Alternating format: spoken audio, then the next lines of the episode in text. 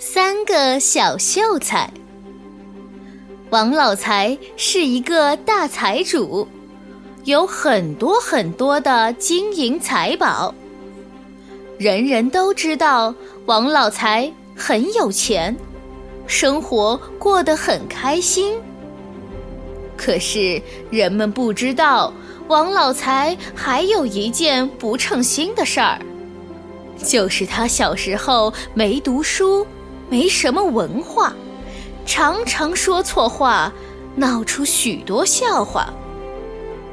于是，王老财把希望都寄托在三个儿子身上。王老财问了很多人，挑了很久，最后终于找到了一位很有名气的老秀才，请他来教三个儿子读书写字。不知不觉，三个儿子已经跟着老秀才读了几年书了。王老财很好奇儿子们学的怎么样了，就去问老秀才。老秀才不停地夸奖自己的三个学生，得意地说他们已经称得上是小秀才了。王老财一听，十分高兴。想要亲自试一试儿子们的本领。这天，他让儿子们每人做篇文章给他看看。三个儿子都进书房准备去了。等啊等啊，等到中午了也没见到人影。王老财没有办法，只好跑到儿子书房。王老财来到大儿子书房，只见大儿子正呼呼大睡。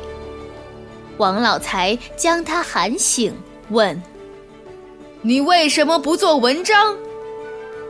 大儿子打了个哈欠，说：“大诗人李白梦中作诗，我的好梦被你打乱了，做不成了。”王老财不高兴了，就去看二儿子。只见二儿子正在撕书，王老财把书抢过来，问他为什么要把好好的书给撕了。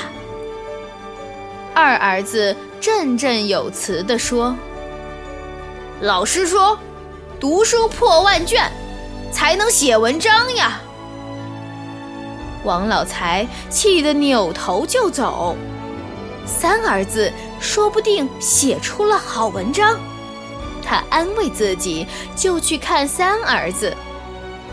一看，三儿子正在舔黑墨，嘴唇上乌黑一片。王老财气呼呼地问他这是干什么？